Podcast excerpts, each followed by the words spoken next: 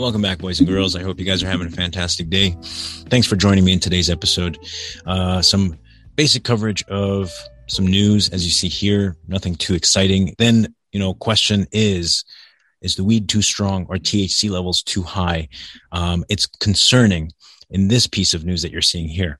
Um, and it would be concerning for a parent, uh, should be concerning for anybody, uh, because it is showing signs of affecting young people very negatively. Now, there are more questions, and hopefully, we can get some answers when we dive into it. Today's daily dose is brought to you by grassdoor.com. Cannabis delivery made simple at your door in 45 minutes or less. Save 40% on everything across the site when you use the code daily at checkout. So, first and foremost, as you see here, um, nothing too interesting. The story of the day, it seems, as you see multiple articles uh, showing us that uh, cannabis use is on the rise, especially with legalization. You know, uh, perhaps um, accelerated because of COVID, uh, whatever the reasons may be. Uh, maybe there's a blend of both. But yes, weed is being consumed more and more. I mean, is that a bad thing? Is that a good thing? We're going to find out in about a decade or two. So let's just enjoy the ride and smoke this good weed. Now, a bigger question here is why so many publications print the same shit, just reworded differently, uh, but it's the same story. All these different publications, there's almost like no creativity, uh, just volume. So makes me sad. Uh, but also makes me excited because it gives me something to do. Now, this next piece here, as you see, uh, psychosis, illness, um, vomiting, various different symptoms that uh, these kids are exhibiting. Now, what age groups, what are they smoking on? We're going to find out. As we see here, New York Times, teens are getting sick from products with high THC levels, psychosis, addiction, chronic vomiting. Gosh, um, as weed becomes more potent, teens are getting sick with THC levels close to 100% and it is creeping up there. If you're not familiar with it, uh, concentrates are generally, you know, 70%, 80%. Uh, they're very potent. Um, but uh, for, I guess, I want to say shock value, they put 100%, close to 100%. I mean, I've seen them as high as 90. Uh, today's cannabis products are making some teenagers highly dependent and dangerously ill. So they have a, that's a cool looking device right there. Um, so they got a story of Elise, 14, when she started vaping cannabis. Didn't smell. It made it easy to hide from her parents, and it was convenient. Um, much of the reasons why a lot of us, even as adults, like using them. It's convenient. It's uh, delivers uh, potent THC, um, and uh, doesn't really have much of an odor. Uh, it was insane, insane euphoria, said Elise, now 18, whose last name is being held for privacy. Everything was moving slowly. I was super hungry, uh, and everything was hilarious. But the eu- euphoria eventually morphed into something more disturbing. Sometimes cannabis would make Elise feel more anxious or sad. Another time she passed out in the shower, which is kind of fucking scary. If you think about it, uh, woke up uh, half an hour later. Unbelievable. Now, let's digest some of this here. Um, at the age of 14, cannabis oil is just kind of, though it's convenient, yes, it's just kind of crazy to think of anybody at that age using that. Um, you know, regular flower is incredibly potent. Um, but a few of those things I can talk about the, uh, the anxiety, for example, very high THC levels. That's common um, to create uh, some of these, I want to say symptoms, because I've seen it before. I've seen a lot of people over the years, uh, and um, now over 10 years, I just had my 10 year anniversary uh, doing this gig right here. Um, and I've seen it in these years. A lot of people, young people, are like, man, I've been dabbing for years. I'm starting to feel anxious whenever I dab.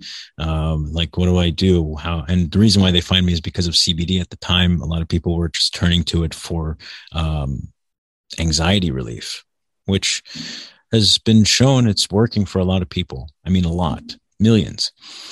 So now the thought becomes, okay, where are they getting this stuff from? Is it safe? Um, at her age, at 14, there isn't really a lot of places you can get it unless you can convince an adult to go into a dispensary, assuming she lives in a state where uh, dispensaries exist.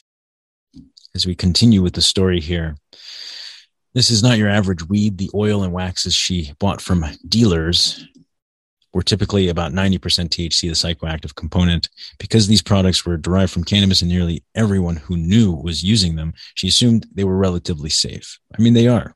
Just you can't make it your primary source. Um, her parents didn't find out until until what about one year later 2019 uh, in quotes they say we got her into a program to help her with it we tried tough love. We tried everything, to be honest with you. Elise's father said of her addiction. Starting in 2020, she began having mysterious uh, bouts of illness where she would throw up over and over again.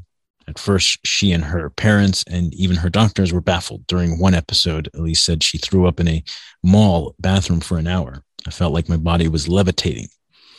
Another time, she estimated that she threw up at least 20 times in the span of two hours wasn't until 2021 after a dozen trips to the emergency room for stomach illness, including some hospital stays, that a gastroenterologist diagnosed her with cannabinoid hy- hyperemesis syndrome. Well, we're going to look that up. A condition that causes recurrent vomiting in heavy cannabis users. Let's look this up right now because there's no time like the present. Um, is there any more details?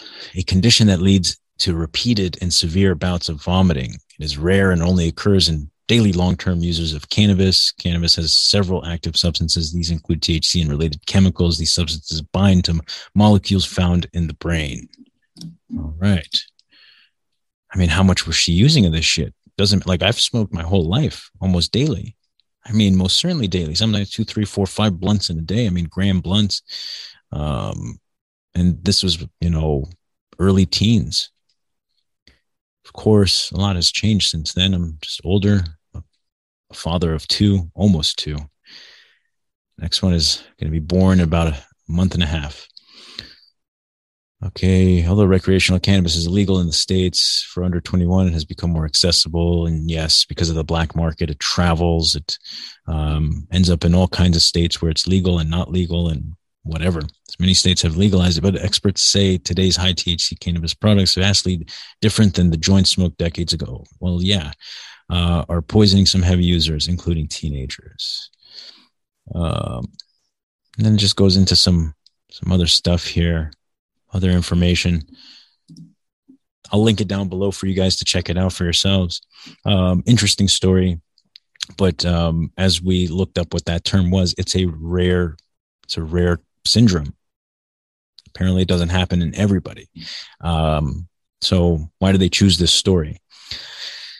And is it really that dangerous? Um, I'd say, like, yeah, it can be. It can be that dangerous. What do you guys think? Leave them down below. Um, for whatever it's worth, I think uh, it's important to educate and at least um, make it so that people are well informed, including kids and teenagers. Uh, you know, fear doesn't work anymore. If anybody is old enough to remember the DARE program, um, it operated mostly on on instilling fear, and it doesn't it doesn't work the same as it maybe did then, if it even worked at all then. Um, so, can we try a different method like education? It's um, it's worth a try. Anyways, I'll catch you guys on the next one.